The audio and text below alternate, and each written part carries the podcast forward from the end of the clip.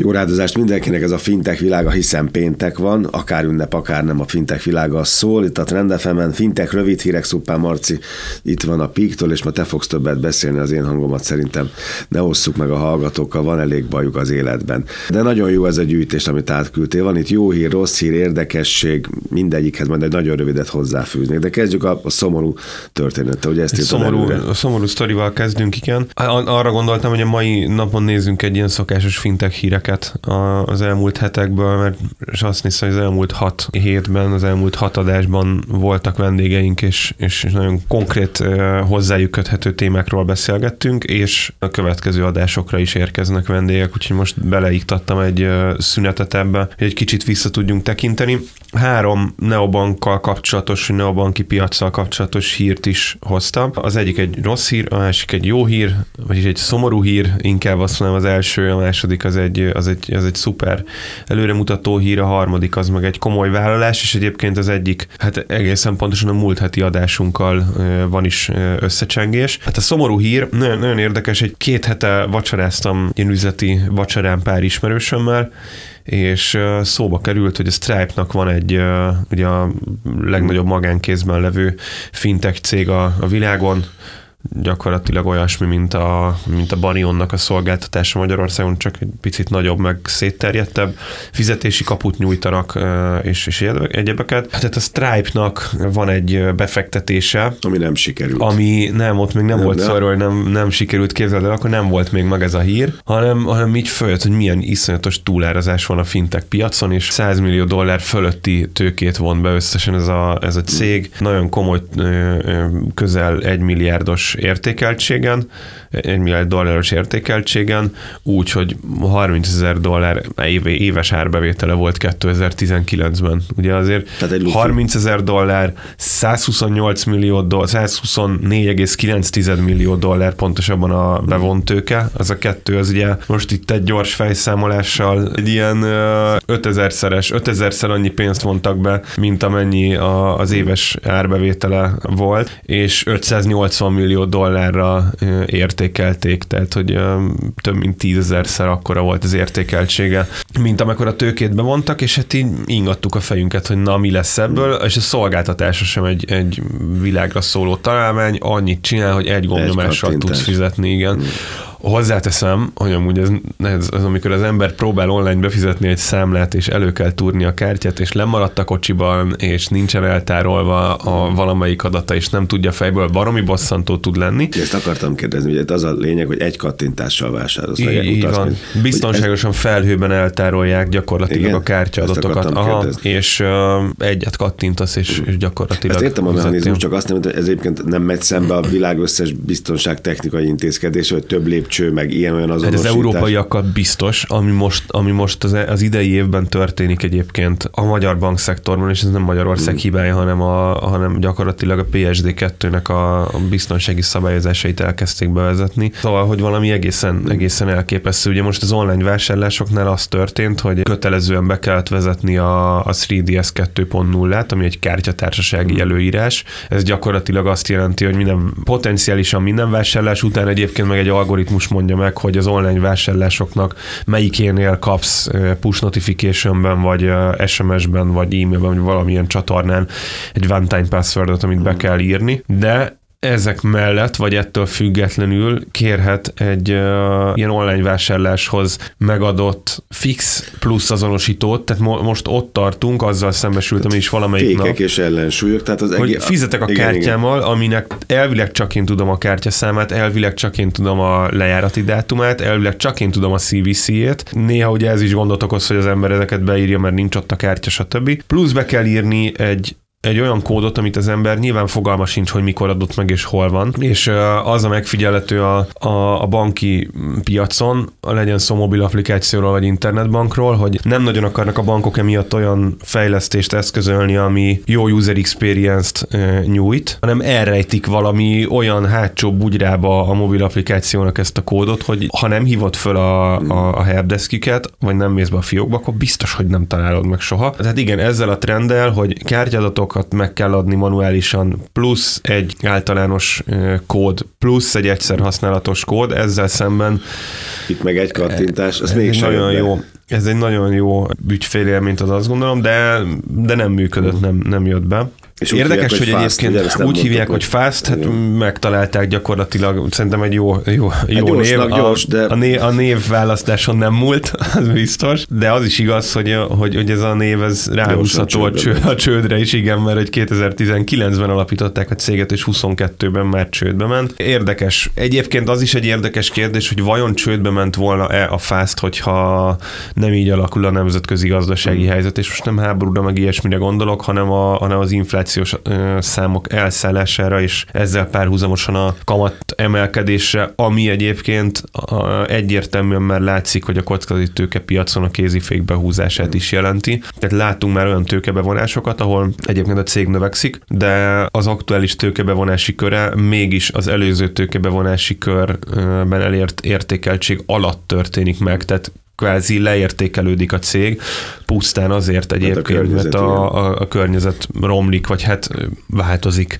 Oké, okay, de akkor ez egy szomorú történet ez volt, de ezzel szemben álljon egy sikertörténet. Szomorú, szomorú sztori, ezzel szemben igen egy sikertörténet. Tehát beszéltünk korábban a Zopa Bankról, ami 2005 óta van a piacon, peer-to-peer hitelezéssel indult, illetve ennek mind a két oldalát nyújtotta peer-to-peer hiteleket is biztosított, illetve nyilván a másik oldalon meg a, a másik peer, a befektetők álltak ott, ez ugye tulajdonképpen a, a decentralizált pénzügyeknek az elődjét is jelentheti, hogyha úgy tetszik. A lényege, hogy egy központi elszámolóház nélkül, vagy egy köz, közvetítő szereplő nélkül tudsz úgy befektetni, hogy tudod, hogy hova hiteleződik ki. Magyarul nem az történik, hogy a banknak odadod a pénzedet, aki betétet gyűjt, és ebből aztán valahogy szétosztja. És ugye, amit ma látunk a piacon, 0% körüli átra szóló kamatokat ad a bank, szemben az elszállt kamatkörnyezet miatt 6-8-10%-os százalékos kamatra adja ki, tehát nyilván vannak itt tompító tényezők, mert bankok is drágán jutnak mondjuk jegybanki forráshoz, de van egy, egy 6-8-10 százalékos, akár 10 százalékos marzsa a bankoknak. A peer-to-peer folyamatoknál ez ugye nem így néz ki. Ebben a, a peer-to-peer tevékenységben annyira megtalálta magát az OPA, hogy nagyon jól felépítkezett, hogy 2020-ban bejelentették, hogy a profilt váltanak, profilt bővítenek tulajdonképpen, de elég drasztikusan. Megszerezték a, a brit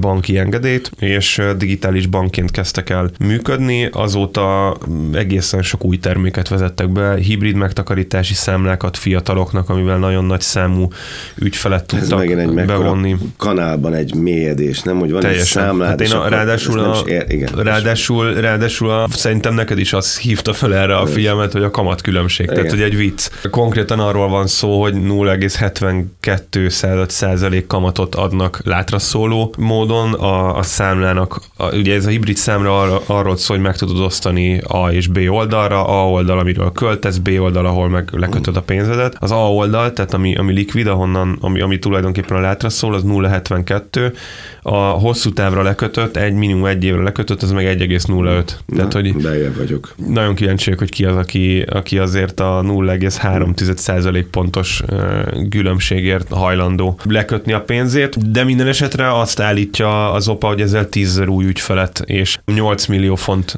letétet hozott a, a banknak ez a, ez a 10 ügyfél.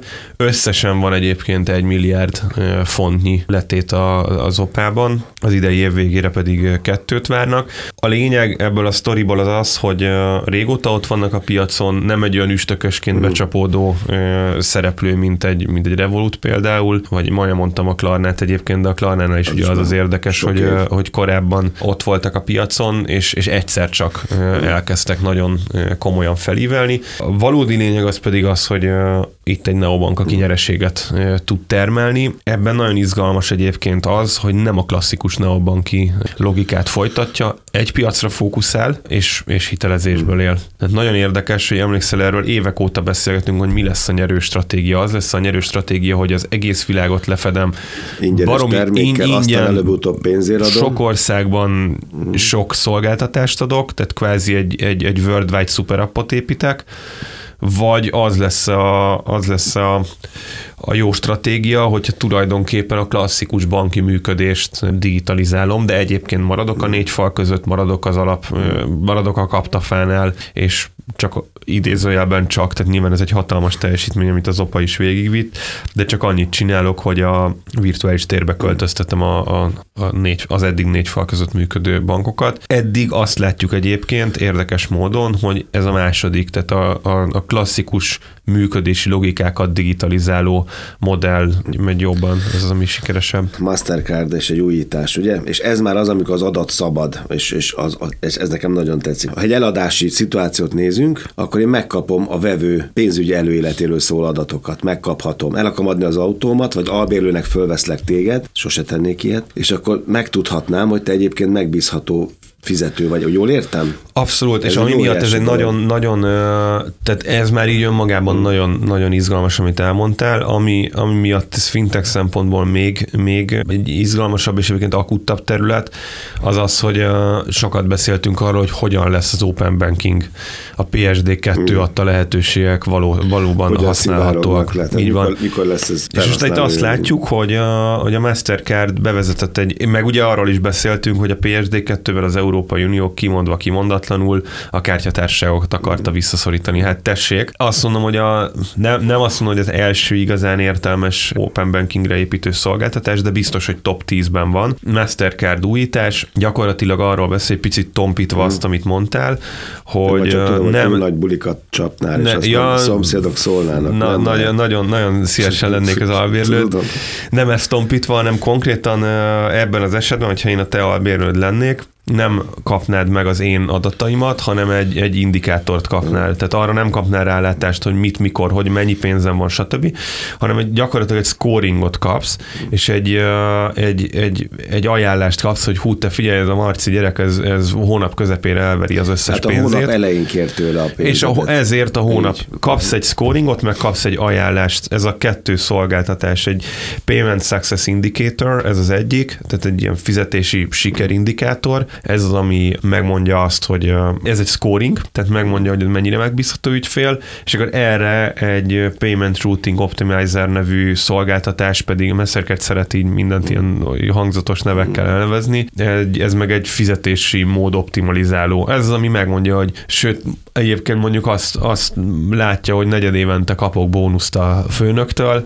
A saját magadtól a igen. És hogy akkor, akkor azt mondja, hogy figyelj, negyed, negyed évente kérje tőle a bérleti díjat, mert, mert az a biztos, biztos mert, a, mert, mert, mert egyébként teljesen elfogy. Én azt gondolom, hogy ez egy, ez egy ez egy borzasztóan hasznos dolog, és egy igazi jó használata az Open Bankingnek. Ugye konkrétan a PSD2-es AISP szolgáltatást, tehát a számla információs szolgáltatásra építette a Mastercard ezt a két Ugyanúgy, megoldását. Mint a bankok kiszoríthatatlanok, mert az adat, az információ, a tudás náluk van, és ugyanígy van, van. De, amit ugye mindig mondtál, és most itt ima, a, nem lehet kiszorítani a kártyatásra, mert nála van az előtörténeted, nála van az adatod. Hát meg akkora, akkora monopólium Ethereum, Igen. a Mastercard is, meg a Visa is, hogy gyakorlatilag hoznak egy szabályozást, amire, amire azért azt látjuk, hogy a PSD2-t nehéz volt lekövetni a bankoknak, mm. akik ezerszer kisebb szereplők, mm. mint egy Mastercard vagy Visa. Hát akkor valószínűleg most nyilván egy nagyon buta uh, arányosítás, de ezerszer nehezebben is reagálnak, mint egy Visa vagy Mastercard, mert van egy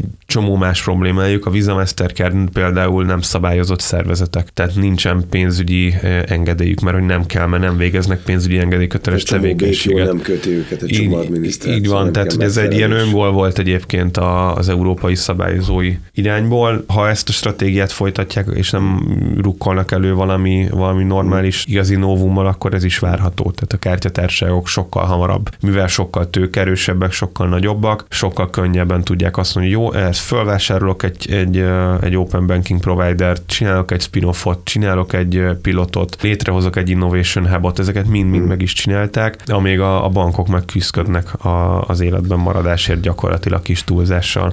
Csak egy pontot emel ki ebből a negyedikből, így változtatja meg a világot a metaverzum, és most ne is Facebookozzunk, én egyet néztem, ezt, ezt még magyaráz meg négyszeres két percben, mert nekem ezt tetszett a legjobban. A valós és a valótlan egyben mosódik a világunkban. Ugye, és ez most nem csak a news meg a fake news kategória, mindenben. És hogyha ezt valaki ketté tudja neked okosan választani, ebben segít majd az a jövő. Szolgáltatója? Mert ez egy nagy feladat lesz, nem? Hát ez egy nagyon érdekes kérdés, erről, erről nagyon hosszan lehetne hmm. beszélni, nem is biztos egyébként, hogy lehet, hogy ez a tudatos felhasználós téma lehetne majd inkább egy másik műsorban.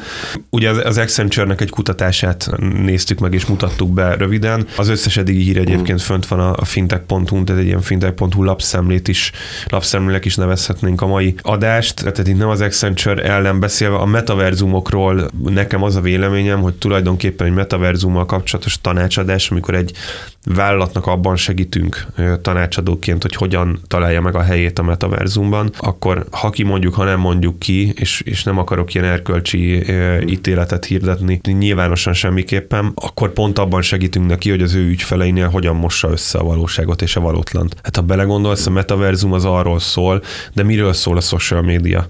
arról szól, hogy egy pillanat alatt gyakorlatilag a való világban, hogy mész az utcán, átugrasz egy valótlan világba. Az lehet, hogy valós emberekkel beszélgetsz ott, de az, az, az, az nem a való világ. Ki, ki egy pillanatra, vagy egy percre, öt percre, tíz percre kiszippantod az agyadat a való világból, eltűnsz. Igen. E, elüt az autó, igen. szólnak hozzád, és nem hallod. A, a metaverzum az en, ez, ennek gyakorlatilag egy tovább egy 2.0-es verziója, mert ott már nem csak egy, egy, egy digitális kezelőfelületen tudod nézegetni a szövegeket, és, a, és, és tudsz írogatni a, a telefonoddal, hanem gyakorlatilag átkerülsz, mint egy, mint mondjuk a, a, a Matrix trilógiában, vagy uh, született erre azóta már, már több uh, film itt az elmúlt egy-két évben, átkerülsz egy, egy, egy másik világban, vagy egy másik világban.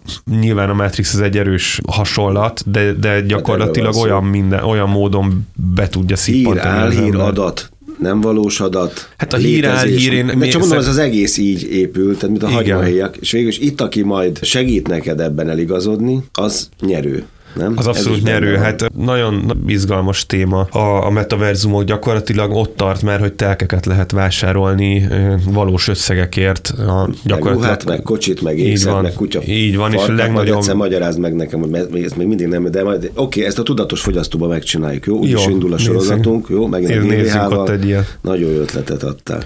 Összefoglalva a mai adást, hogyha, hogyha kicsit bővebben érdekli a hallgatókat a bármelyik téma, akkor a fintech.hu-n megtalálja őket őket, illetve konkrétan ez a metaverzumos, amire sajnos a végén nem maradt elég idő, erről egy egész jó összefoglalót írtunk, egészen hosszan, de megjelenítettük az Accenture-ös white papernek is a, a linkjét. Én arra is csak szorgalmazni tudok mindenkit, hogy, hogy nézzék meg, nagyon érdekes számok, vállalatvezetőkkel mm. készítettek interjút a, az Accenture tanácsadó, és nagyon izgalmas adatok jöttek ki, hogy milyen vállalat milyen lehetőséget mm. lát ebben. Jó, akkor szólunk, mert most úgyis ünnep van, csomó nap rendelkezésünkre. Olvasgasság a fintech.hu, Szupán Márton Pik, köszönöm szépen, jövő pénteken találkozunk.